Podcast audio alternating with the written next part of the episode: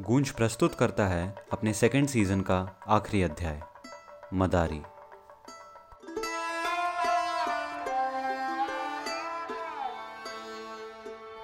सादे काले बालों का जंगल अपने सर पर सजाएं, उन बड़ी बड़ी आंखों की छोटी छोटी पुतलियों में पूरे ब्रह्मांड को चलाने की चमक बसाए और उसके फटे हुए होंठों पर वो खुराफाती टेढ़ी सी मुस्कान लिए हमारे जीवन का मदारी हमारी सारी यादों को अपने झोले में भरकर चलता जाता है, रुकने का नाम तक नहीं लेता। और क्योंकि वो नहीं रुकता तो वो हमें कैसे रुकने दे। पर क्या होगा अगर एक दिन वो मदारी रुक जाए और पीछे मुड़कर देखे। ये कहानी उस समय की है जब मदारी ने पीछे मुड़कर देखा।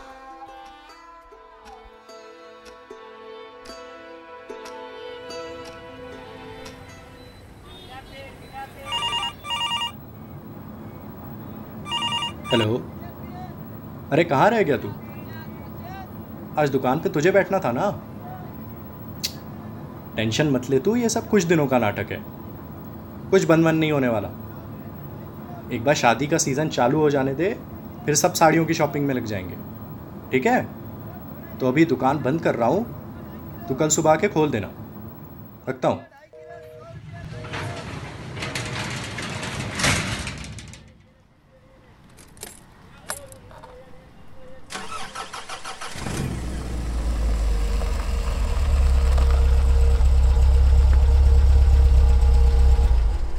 अरे शंभू जी, क्या हुआ आज इतनी जल्दी ठेला बंद करके जा रहे हैं? एक कप चाय तो दे दीजिए। साहब, आज मोदी जी सब लोगों से कुछ कहने वाले हैं तो वही देखने घर जा रहा हूँ। बीवी ने बोला है कि मोदी जी का भाषण साथ में ही सुनेंगे। ज़रा जल्दी में हो। हाँ, कल दो कप दे दूँगा। अब चलता हूँ साहब। क्या अजीब आदमी है, मोदी जी को सुनने के लिए ग्राहक छोड़ कर जा रहा है। बहाना मिलते काम बंद। लगता है आज तो मेरे नसीब में रश्मि के हाथों की कड़वी चाय ही लिखी है।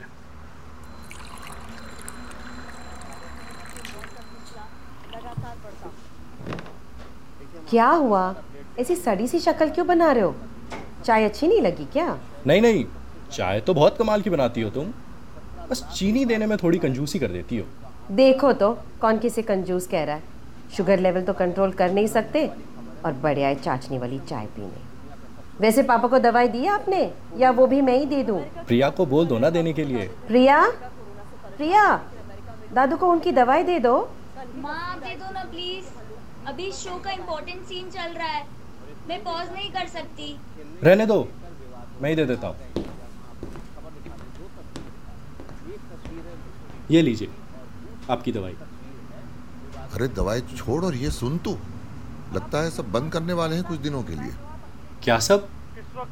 और और कब से? नरेंद्र मोदी ने घोषणा, जरा आवाज बढ़ाइएगा।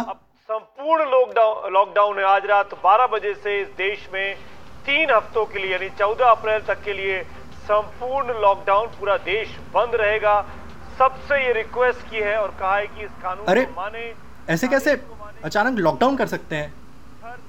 तीन दिनों में दुकान पर नया स्टॉक आने वाला है। माँ पापा सुनो, मुझे सेमेस्टर ब्रेक के पहले ही तीन हफ्तों की छुट्टी मिल गई। काश ये लॉकडाउन कभी खत्म ही ना हो। मैं ना मैं अभी अपने दोस्तों को कॉल करती हूँ। अरे बेटा रुको, कुछ देर में ही खाना बन जाएगा, खाना खा के जाओ ना। नहीं माँ, मुझे भूख नहीं लगी। मेरा मेरा दिमाग काम नहीं कर रहा है, मैं मैं सोने जा रहा हूँ। खाने में दिमाग का क्या काम है, खाते तो आप मुँह से हो ना। आइए बैठिए, इतना खाना वेस्ट थोड़ी ना होगा। अरे रश्मि बेटा, तुम उसे जाने दो, मैं खाना खाऊंगा ना, तुम मेरा खाना लगा दो। ठीक है, मैं आपके लिए खाना लगा देती हूँ, आपका होने के बाद प्लेट वहीं छोड़ देना, मैं कल प्लेट उठा लूँगी।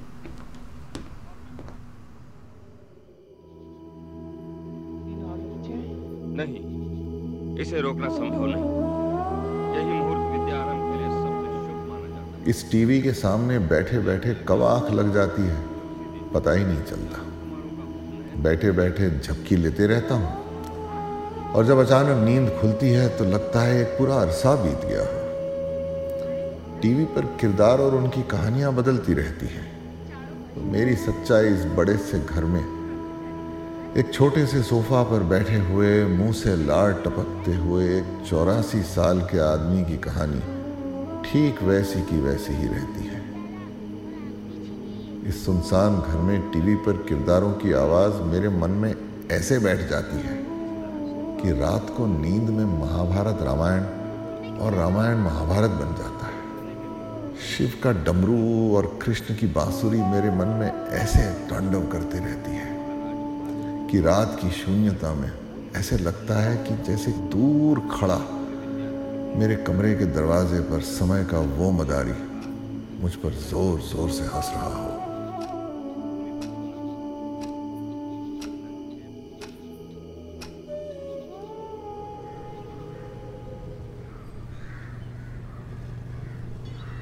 अरे आप सुन भी रहे या नहीं? कुछ कह रही हूँ ना मैं। हाँ सुन रहा हूँ बाबा। क्या हुआ आपको? आपके चेहरे पर बारह क्यों बजे हुए? अरे वो राहुल ऑनलाइन सेल्स कर रहा है, अब मैं घर बैठे तो कुछ कमा नहीं सकता ना। तो क्या हुआ? क्या आपका काम करना ज़रूरी है? अगर बीस दिन में ये लॉकडाउन ख़त्म नहीं हुआ तो खर्चे तो नहीं रुकते ना, और प्रिया के स्कूल वाले तो फीस कम करेंगे नहीं। आप क्यों इतनी चिंता करते हैं? सब ठीक है, मगर फिर भी अगर आप कुछ करना ही चाहते हो तो आपकी वो ताऊजी है ना, उनकी बेटी को क्यों नहीं फ़ोन लगाते? उस बेचारे का तो कितना फ़ोन आता है, मगर आप हैं कि आपको फ़ोन ही नहीं करना, उनसे बात ही नहीं करनी। उनका भी तो कोई ऑनलाइन बिजनेस है ना, शायद वो आपकी कोई मदद कर पाए।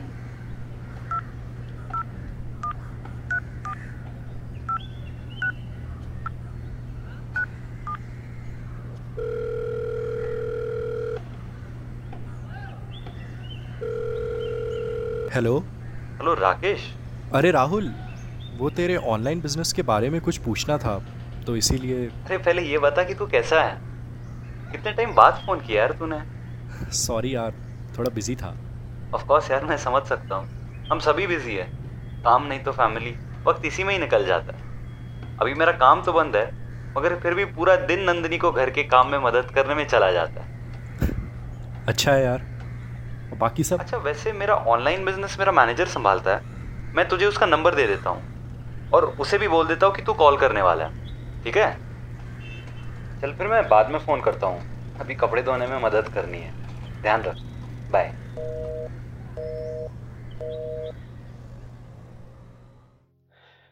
ये कॉल सिर्फ दो मिनट तक चालू था, लेकिन एक ऐसा भी समय था जब हमारी बातें ख़त्म ही नहीं होती थी। पापा, ताऊजी और मेरे चाचा तीन भाई हैं। हजारीबाग में हमारा पुश्तैनी मकान था जहां हम सब साथ में रहते थे। राहुल मेरे ताऊजी का बेटा था और मनीषा मेरे चाचा की बेटी।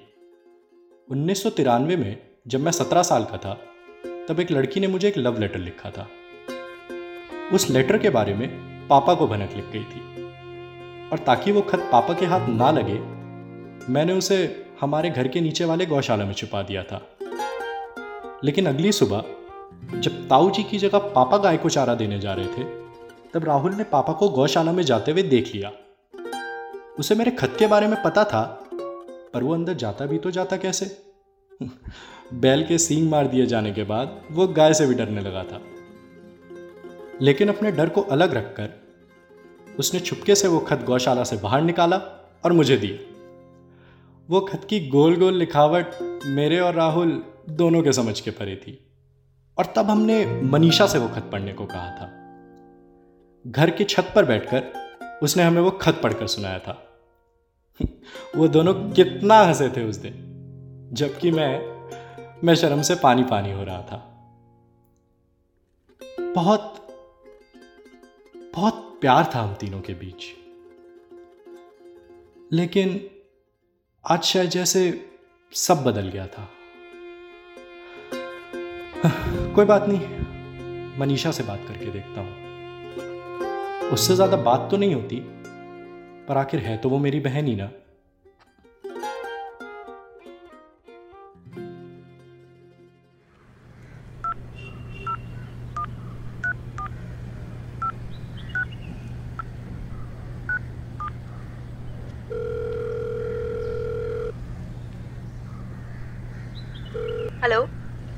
राकेश भैया, नंबर था तुम्हारे पास?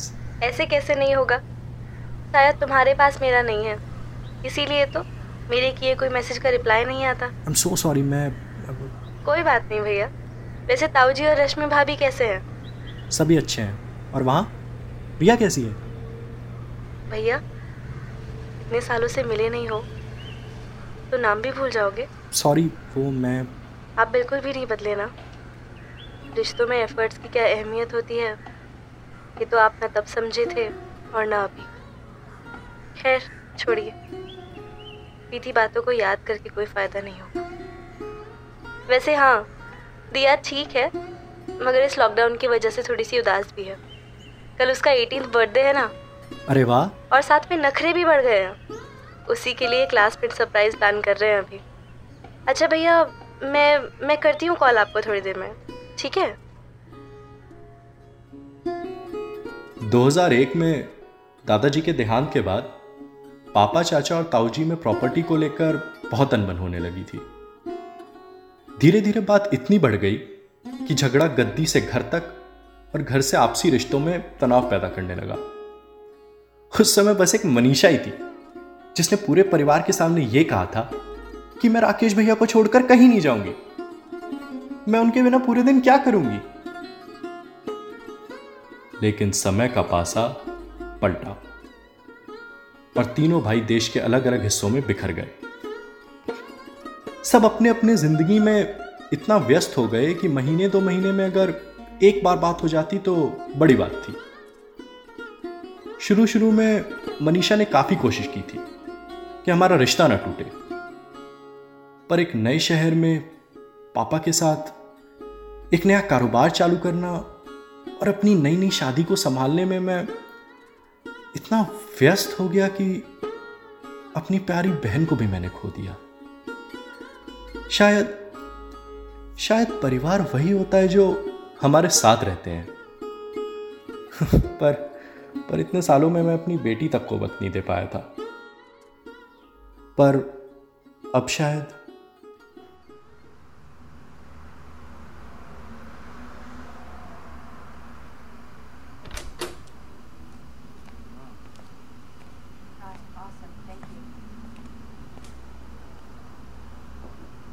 क्या हुआ पापा, आप यहाँ?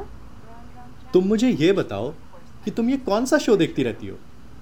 क्या कह रहे हो पापा? तुम ये ईयरफोन्स निकालोगी तभी तो सुनोगी। मैं कह रहा था कि तुम मेरे साथ क्यों कोई शो नहीं देखती? पापा आपको कुछ समझ में नहीं आएगा। और आप पर ये अचानक शो देखने का भूत कब सवार हो गया? पहले जब मैं बुलाती थी तब कहाँ वक्त था आपके पास? अच्छा अभी प्लीज पापा आप जाओ ना, क्लाइमैक्स चल रहा है। सॉरी बेटा, अगर मैं तुम्हें पहले वक्त नहीं दे पाया। पापा मुझे बार बार ये शो पॉज नहीं करना है, एक बार में ही कहो क्या कह रहे थे आप? कुछ नहीं बेटा, तुम देखो। अच्छा पापा जाते हुए बस दरवाजा बंद कर देना प्लीज।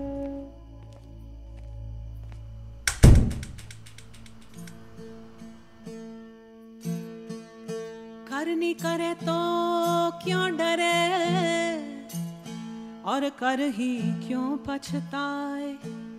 तूने बोया पेड़ बबूल का फिर आम कहाँ से खाए।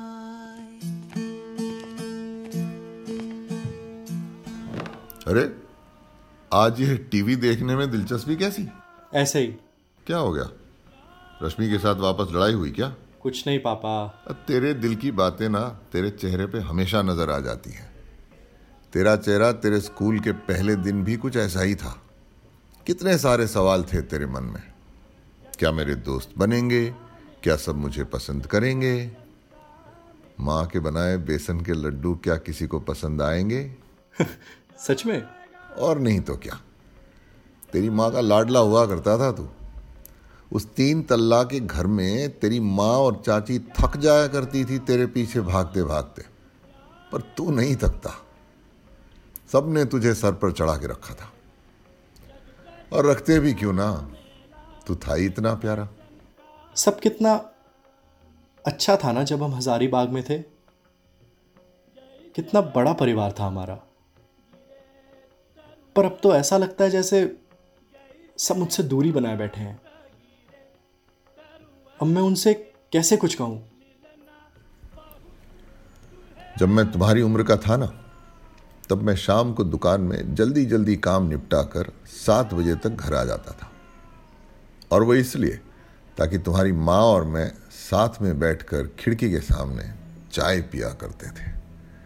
चाय पीते पीते वो गेहूं से कंकड़ निकालती और मैं एक छोटी सी कटोरी में वो कंकड़ डालता जाता। हम दोनों ज़्यादा बात तो नहीं करते उस वक्त, पर एक दूसरे के साथ बैठकर चाय पीने में जो सुकून मिलता था उसकी तुलना नहीं की जा सकती बेटा। फिर एक दिन मैं शाम को दुकान बंद करने ही जा रहा था कि एक परिवार अपनी लड़की की शादी के लिए दुकान में साड़ी देखने के लिए आ गया। पार्टी मालदार थी और उस दिन दुकान में कोई खास कमाई भी नहीं हुई थी, और इस चक्कर में मुझे घर पहुंचने में देर हो गई। जब आठ बजे तक मैं घर पहुंचा तो मैंने देखा कि खिड़की के सामने तुम्हारी माँ का शरीर गेहूं के कंकड़ और चाय के बीच ठंडा पड़ा हुआ था। आज तक मुझे ये अफसोस है कि मैं उस पल उसके साथ नहीं था जब वो मुझे हमेशा के लिए छोड़कर जा रही थी।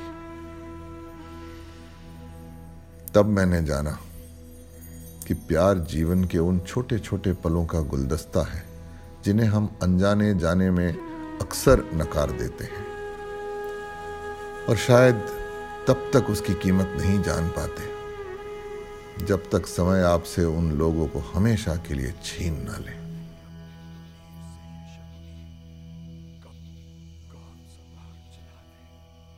सही कहा पापा आपने। एक मिनट पापा, मैं मैं अभी आया। हाँ,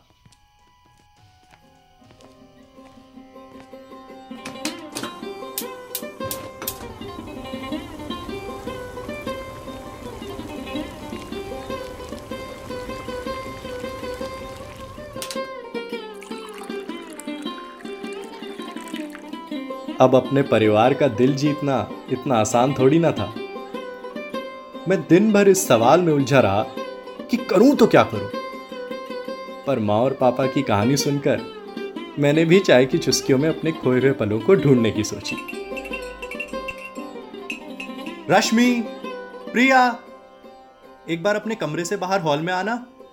पापा, आप भी यहाँ डाइनिंग टेबल पर आ जाइए, मैंने सबके लिए चाय बनाई है। पापा, आपने चाय बनाई है? क्यों अचानक? पापा, आपकी तबीयत तो ठीक है ना? चाय तो बनाई, और वो भी बिना शक्कर के। माँ, लगता है लॉकडाउन में रहकर इनका हेल्थ और प्यार दोनों बढ़ रहा है। लेकिन अब बस भी करो तुम दोनों। देखो तो कैसे लाल हो रहा है ये, ठीक वैसे ही जैसे जब हम पहली बार रश्मि को देखने गए थे। क्या पापा आप भी? वैसे रश्मि, मैंने अपने कप में ना बस थोड़ी सी शक्कर डाली है, बस उतनी जितनी चलती है। आप भी ना कभी नहीं सुधरोगे।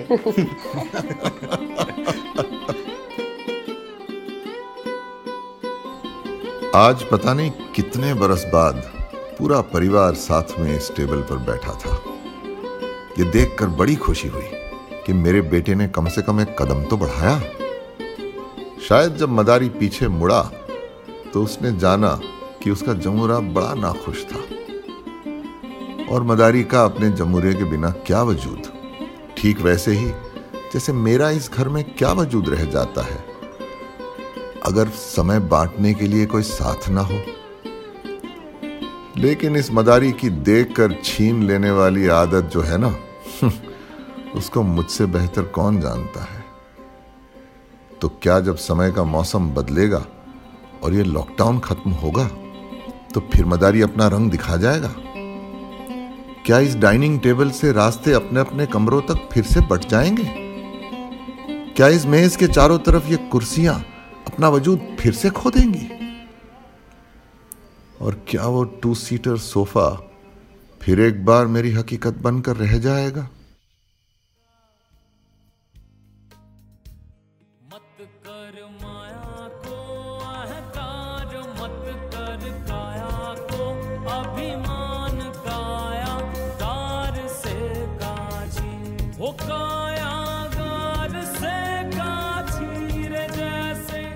मदारी। इस नाटक के लेखक और निर्देशक रचित दारुका और Vedashree Adige, voice actors Anjum Rajabali, Smaran Tiwari, Karen Picardo, Rishika Chandani, Falak Rahi, Avirup Dam और Rachit Daruka. Sound editor Rohitendra Chatterjee. BTS Kanak Arora और जयंत कृष्णानी। पोस्टर बिदिशा नाथ और शर्मिष्ठा। हम तहे दिल से शुक्रिया अदा करना चाहेंगे राहुल पुरी और लाइली दत्ता का। सुनते रहिए विस्लिंग वुड्स की गूंज।